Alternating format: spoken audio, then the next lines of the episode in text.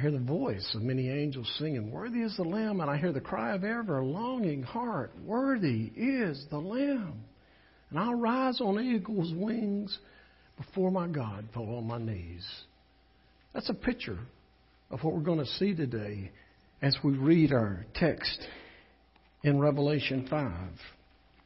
The truth is that I want to remind you of what we talked about last week, because some of you were not here and some of you may not remember what we talked about last week. But the truth is, we are now in the throne room, chapter 5. We're in the throne room of God. And there's a scroll in the right hand of the one who sits on the throne. And that is the title deed to earth. And if earth and all its people and all creation is going to be redeemed, that scroll that has 7 seals on it, those seals have to be snapped. And it has to be opened so that we could be redeemed. And in heaven, they searched to find somebody who was worthy to open the scroll. We talked about that last week. It had to be somebody who had the right to open the scroll. And they searched in heaven. They searched on earth. They searched under the earth. That's the bad place. They searched everywhere. They didn't find anybody. And then finally they saw him, Jesus. He was at the throne.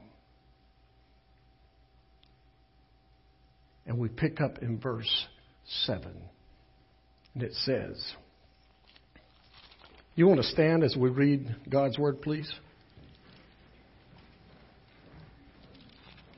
It says, he, that would be Jesus, the Lamb, went and took the scroll out of the right hand of the one who was seated on the throne. And when he took the scroll, the 4 living creatures and the 24 elders fell down before the Lamb. Each one had a harp and golden bowls filled with incense, which are the prayers of the saints. And they sang a new song. You are worthy to take the scroll and to open the seals, because you were slaughtered and you purchased people for God by your blood from every tribe and language and people and nation. You made them a kingdom and priests to our God, and they will reign on the earth. Then I looked and heard the voice of many angels around the throne, also of the living creature and of the elders. Their number was countless thousands, plus thousands of thousands. And they said with a loud voice, "Worthy is the Lamb who was slaughtered to receive power and riches and wisdom and strength and honor and glory and blessing." And I heard every creature in heaven, on earth, under the earth, on the sea, and everything in them say, "Blessing and honor and glory and power be to the one seated on the throne and to the Lamb forever and ever." Then the 4 living creatures said, "Amen." And the elders fell down and worshiped. Let's pray together. Heavenly Father, I pray that today that you will open our ears, you'll open our eyes, you'll open our hearts, you'll open our souls, you'll open our spirits, that we will receive what you want us to receive today, that we will respond the way that you want us to respond today, so that we can worship you the way you want us to. In Jesus' name, amen. Thank you. You may be seated. As I said when I started, we are in the very throne room of God. And I want you to look at verse 14, the last phrase. And the elders fell down and worshipped. That's why today the title of the message is Authentic Heavenly Worship. What comes to your mind when somebody uses the word or you think of the word worship? Most of us think us gathering in a building like this. And we'll sing or be sung to. We'll pray. May take an offering. We'll preach. We'll invite. And then we'll go home. That's worship. The truth is, most of us give it very little thought. But here's what I know from my experience behind the pulpit as a worship minister and as a pastor over the past 50 years. We as Baptists, if you can't laugh at yourself, you're going to be miserable today. We as Baptists really do our best to program everything we can program. And worship is no different. Personally, I remember when it was required that we had to publish the order of worship in the bulletin. Now, I don't know if it was an order because it was the command. Well, I do command the way you do it, or particularly the sequence of events or whatever. And you know, I can remember this because it was drilled into me. Every worship service had to do this. It had to start off with a prelude. Now, if you don't know what a prelude is, that's an instrumental that goes on before the service. Had to have a prelude. And then, then there was the call to worship. What is a call to worship? Well, generally, it was done by the choir. They had to come in, Spirit of the living God, the Lord is in His holy... I mean, you had to do that. Now, there's nothing wrong with a call to worship. Just calling you into worship. Then you had this big word called invocation. And most people don't know that, but invocation just means you're inviting God. What is it in our terms today? It's an opening prayer. And then from there we'd go to a hymn, and then we would have a welcome and announcements right in the middle of quote a worship service. And then we'd have another hymn, and then maybe we'd have a responsive reading or Bible reading. And then we would have another hymn, and then we would take the offering. I was reminded of this week. In some churches, when you took the offering, the men stood at the back until you finished, and everybody stood and sang the doxology as they come forward to put the offering on the table. Some of you remember that. That's what you want. Then we had the musical message or the special music where preferred only the choir sang at that point. That was their part. And then the preacher would preach. Then we would invite. Then we'd have the invitation, and then we'd have the benediction, and then have the postlude. Now, the truth is, there's nothing wrong with any of those things as elements in the service, but they by themselves do not guarantee worship. In fact, I remember with pain the first time we had our order listed and I left something out. And I was told about it. I remember the time that I had the order listed and I added something. I remember the time that I changed something, God forbid. Somebody came up and said, you changed something in the bulletin. And I said, well, hang on, that may not be the first or the last time. You ask, why in the world are you walking through this? It's because it is important for you and I to know, admit, understand, and realize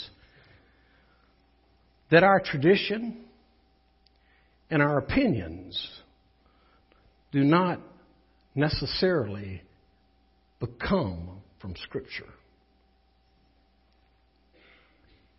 I will offer this is that as a guy who was in worship, it was only in my lifetime that we've really talked about what does it really mean to worship the Lord.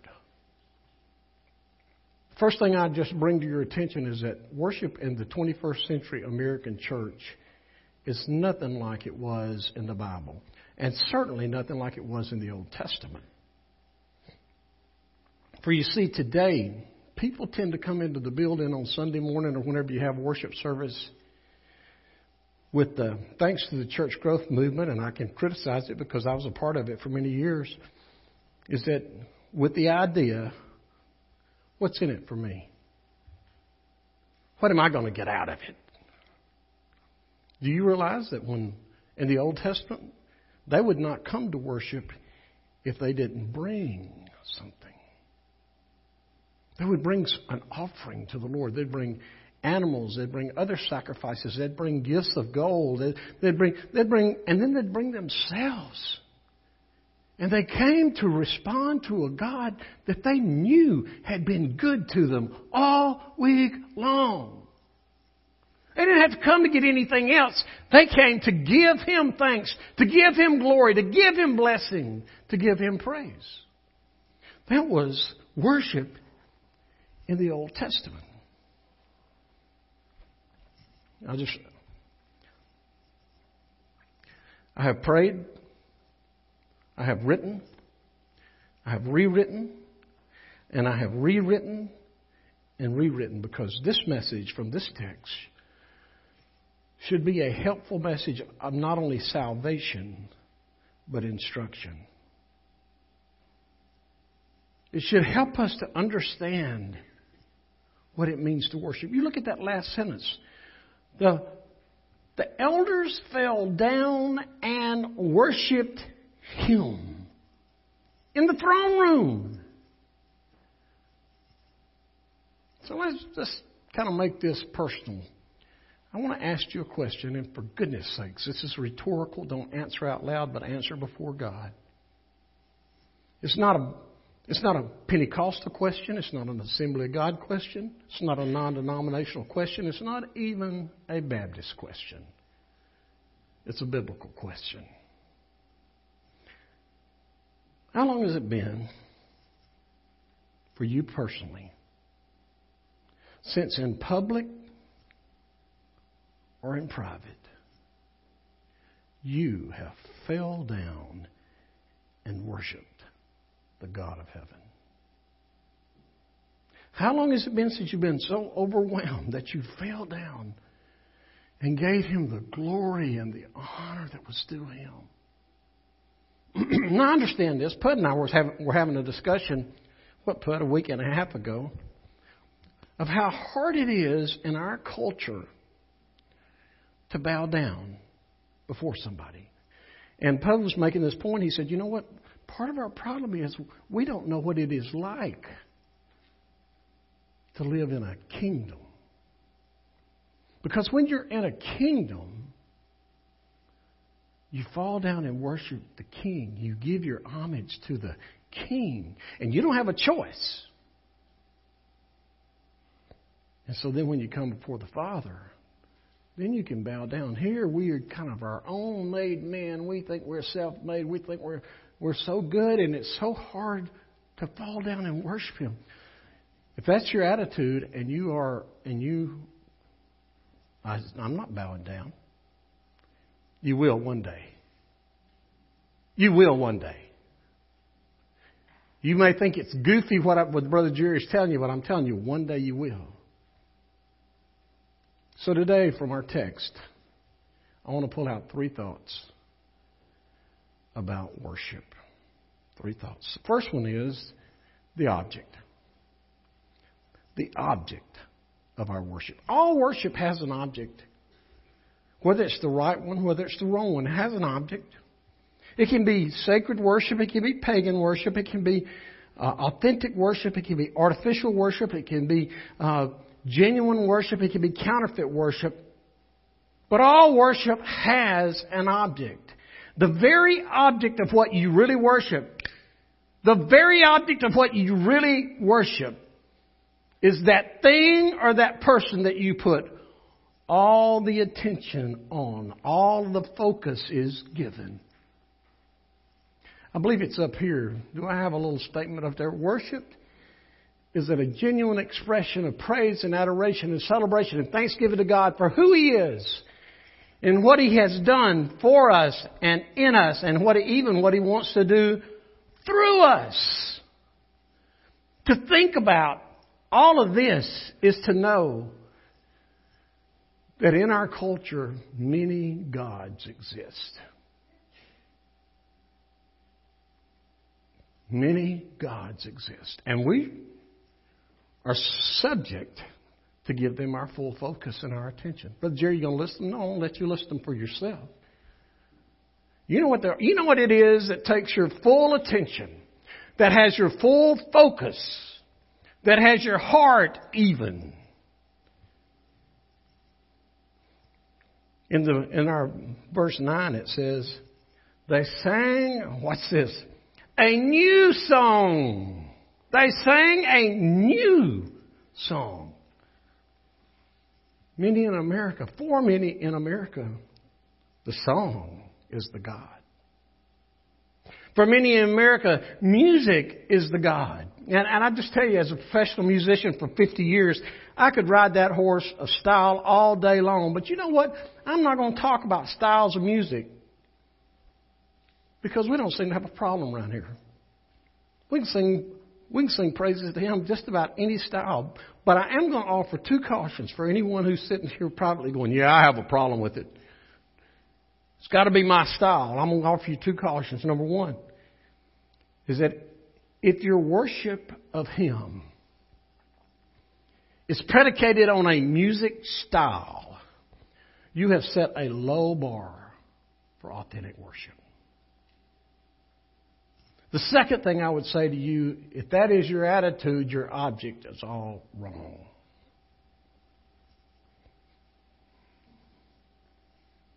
This week I was reminded of what we're talking about. I read two well-respected preachers, Bible preachers, and they were speaking on this topic. So I just put a statement together that is kind of what they said. Every generation has its own music. The issue is not style, but substance. What is substance? Does it express honor and blessing to God? Not does it run on all kind of other kind of issues, but is it pointed toward Him? Like it or not, our young people have taught us some things these days. We used to sing songs about God. They came along and they wanted to sing songs to God. And when you read here, when they did the new song, it was to Him. Now, since I feel like I could talk a little bit about music and style, let me just make this statement really clear. There is not one note of music written in the Bible. There's not one melody written. There are many songs, many psalms, but there's not one note of music written.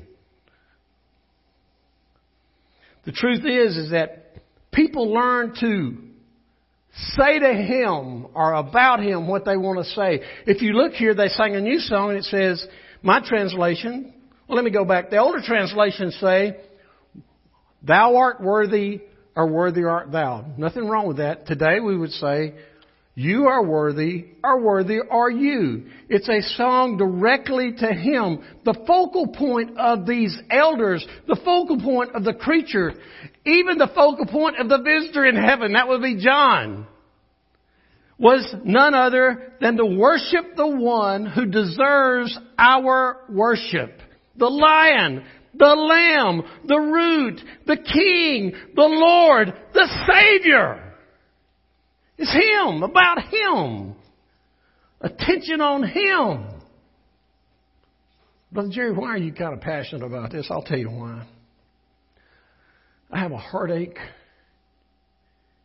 and I have a conviction. And they're both one and the same.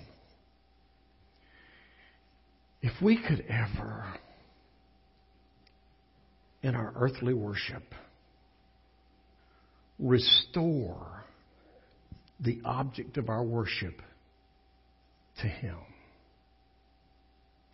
To where when we came in, where we came together, where we were alone and we were worshiping that was only on Him, we might see a revival in our midst like we've not ever seen.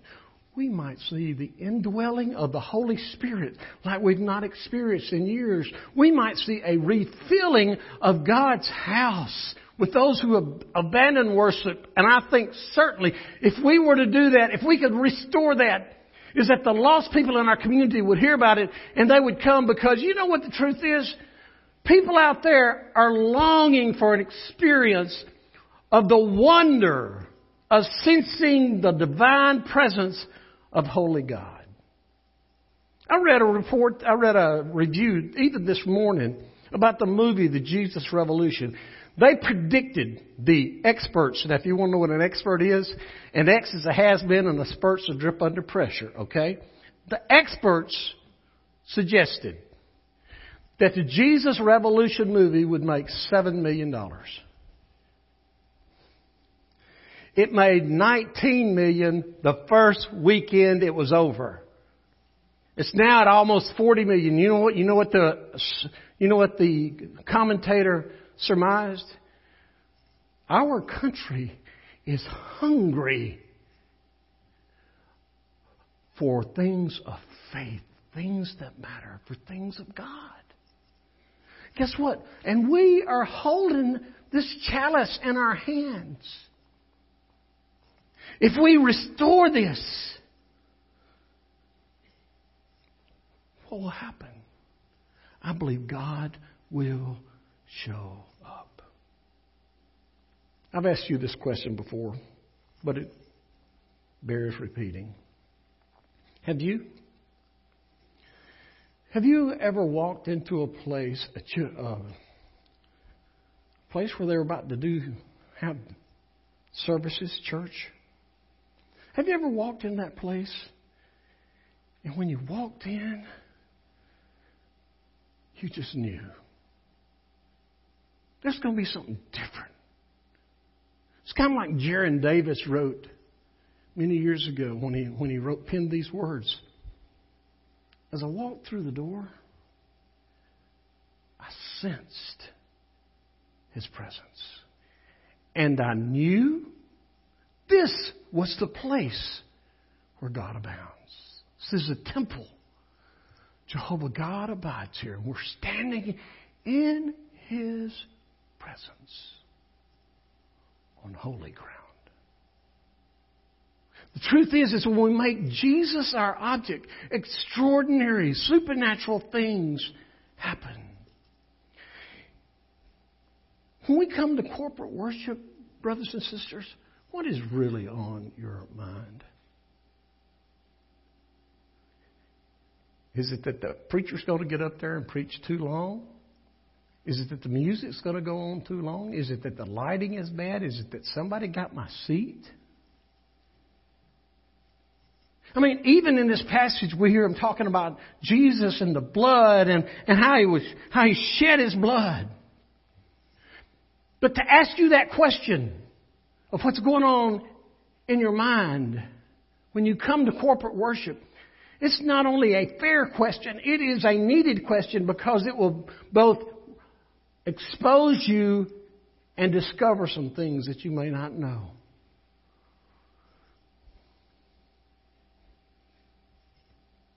It may expose the truth of our hearts. It may uncover things that need to be uncovered. The answer to that question will reveal and expose us. Don't forget what the Bible says. What's covered down here will be uncovered up there. And what's uncovered down here will be covered up there. When I think of this Revelation 5 passage, when I think of authentic heavenly worship, I have to consider the message in Matthew 15. If you don't remember it, Jesus is with scribes and Pharisees. All the church leaders, they're going to church. He was talking with them. He quoted Isaiah, and this is what he said. Hypocrites. Isaiah prophesied correctly about you when he said, "This people honors me with their lips, but their heart is far from me. They worship me in vain." See, the truth is that in our worship, it matters where we're focused.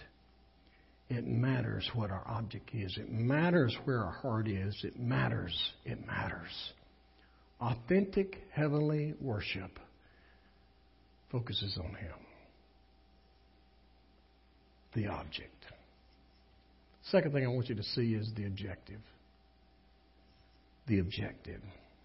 What was their objective here as we read? Well, obviously it's to bring honor and glory and blessing to none other than the one who is worthy. They want to praise him. They want to give him the worship due him because of who he is and because what he's done. Have you lost the wonder of who he is and what he's done? Is he just somebody that kind of occupies some part of your life, or is he the centerpiece of your life?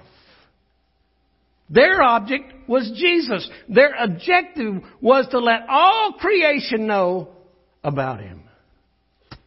They sang a new song. That's interesting. Now, they could have sang an old song, but do you know one of the reasons I believe it was a new song? They sang a new song because he had given them, everything he had given them was new. He came to them. He gave them a new heart. He gave them a new life. He gave them a new walk. He gave them a new talk. He gave them a new friend. He gave them a new destination. He didn't give them any hand-me-downs. He gave them something brand new. And what they wanted to do was return the favor to him. And not only did they sing, it says in verse 12 that they sang in a loud voice. Verse 13 seems to indicate that they sang all that was in them, and everybody that was there sang to the top of their voices. Okay, check up.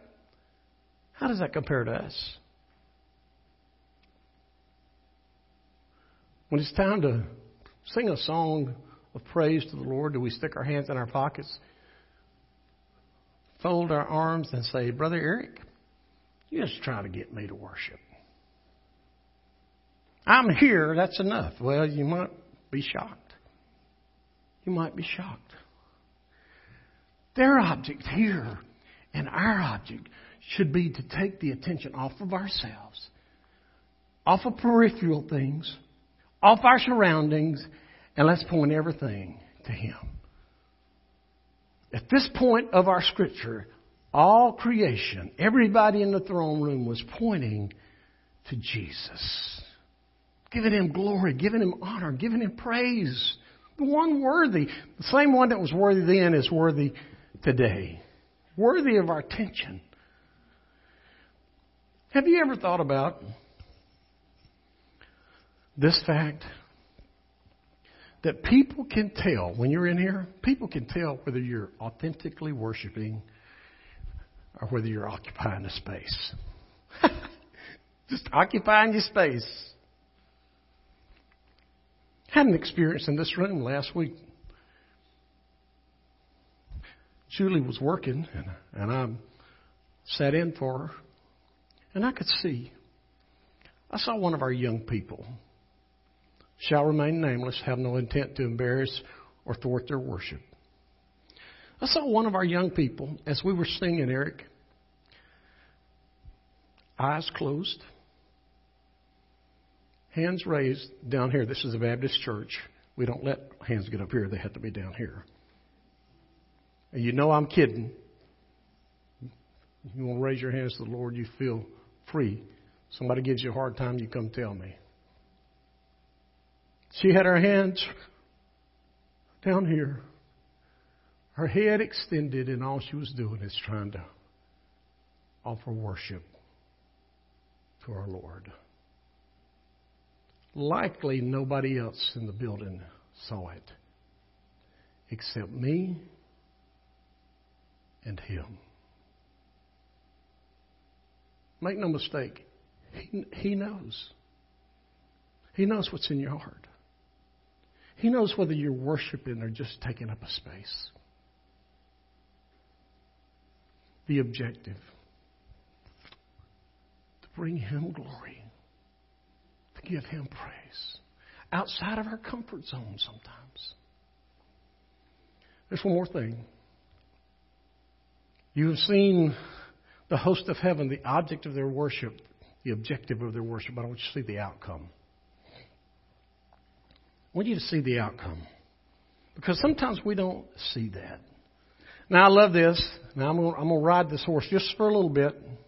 Almost done, so please stay with me. Look down in verse 14. And the four living creatures said, "Amen. Amen." Now I want to tell you something. That word amen confused me when I was a kid. And I'm going to take a minute to tell you about this. When I was a kid, I would hear people pray in public or around the dinner table where I was taught to pray.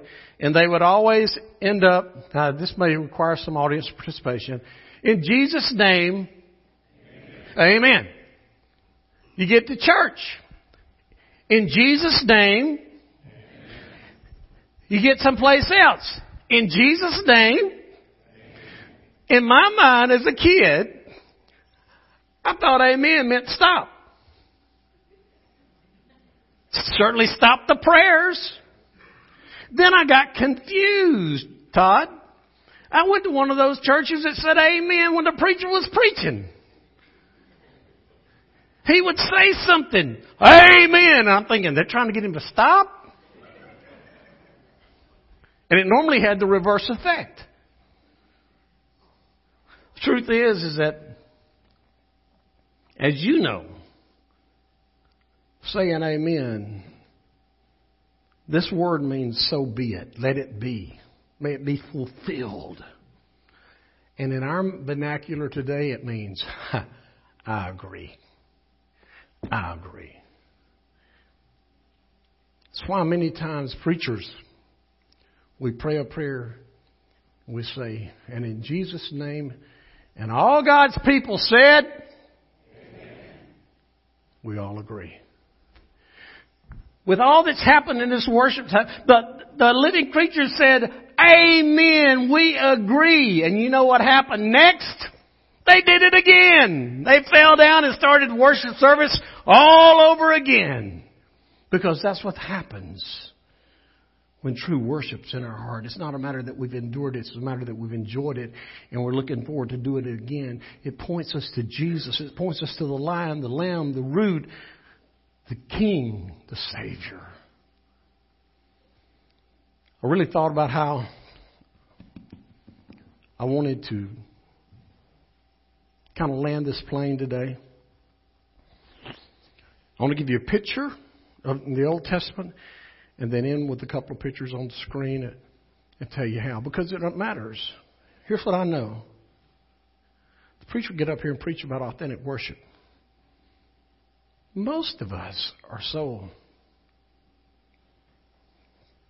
me included, most of us are so acclimated to how we were taught and trained to worship as kids, that making the change to the authentic seems a little outside of our comfort zone. I'll remind you that in Exodus 32, sad picture, it's where the children of Israel had come out of Egypt, and Moses and Joshua were on the mountain. And it seems to me, as I read the story, that the children of Israel never had faith in God, faith of their own. They had faith in Moses, and they had the faith of Moses. So anytime Moses was absent, they did what they wanted to. So he was up on the mountain longer than they thought, getting the Ten Commandments, if you remember the story, came down. And Joshua said, that sounds like a battle. He goes, that's not a battle cry. It's a party. That should help us a little bit. Worship's a party. It's a celebration. But here was the thing for the children of Israel.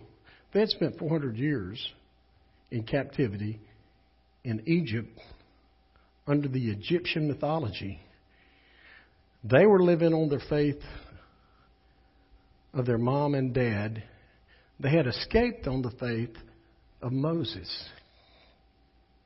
And so when Moses was out, all they did was they reverted back to the God that they had learned to love and learned how to worship, and they got Aaron to make them one. I don't know what your golden calf is, but I hope you'll melt it today. Let me just give you this picture. Two trees up here. I want to tell you how. I want to end with the how. One of them's a pecan tree, one's an oak tree. You're very familiar with them. Oak tree has acorns. Pecan tree has pecans. Both of those fruits have a hard exterior. If you take the pecan, you crack it, and it's ripe, and you eat it, it feeds you just a little bit. And it's done. If you take that pecan, conversely, and you put it in the ground, it dies to itself. The hard exterior becomes soft. And it blossoms into a tree that can feed people for 300 years. Jesus said, unless a seed fall to the ground and die, it's not ever going to produce anything else. Here's what I'm going to tell you about us and this thing of worship.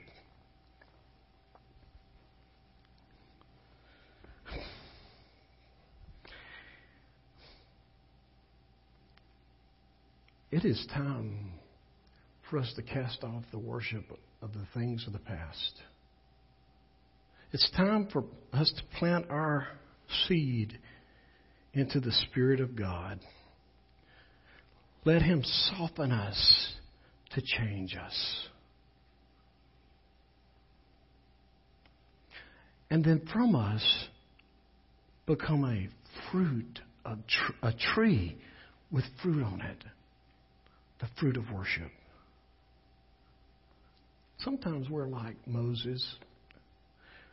Excuse me, we're like children of Israel waiting on Moses.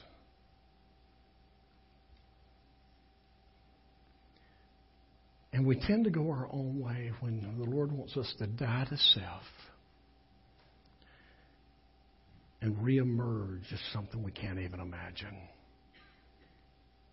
With a spiritual sensitivity toward worship like we've never known. There exist many pictures in the Bible for worship. But I'll not forget this one. It's found in Nehemiah 8, verses 5 and 6. They were trying to celebrate God. And you see it on the screen. It says, Ezra opened the book. That would be the Bible. It's not the Bible as we know it. It would have been the Torah, the law. But he opened the book in full view of all the peoples, since he was elevated above everyone.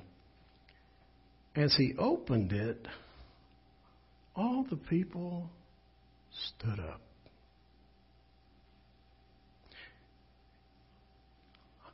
That was in honor of the book. That was in honor of who the book belonged to. That'd be a good lesson for us to learn today. We shouldn't always have to be told when to stand and when to sit. There are moments in our lives when the supernatural is so evident that it's just time to stand or bow down. Ezra blessed the Lord, the great God. And with all their hands uplifted, all the people said, there it is. Amen. Amen. Then they knelt low and worshiped the Lord with their faces to the ground. A picture of worship. Today, let's cast off the bonds of days past and let's embrace worship heaven's way. Jesus died to give us new life. He died to bring us into the family. He shed His blood. He was slaughtered. He was slain for you and for me. Let's put our trust in Him and worship Him as the Lord of glory. Bow with me.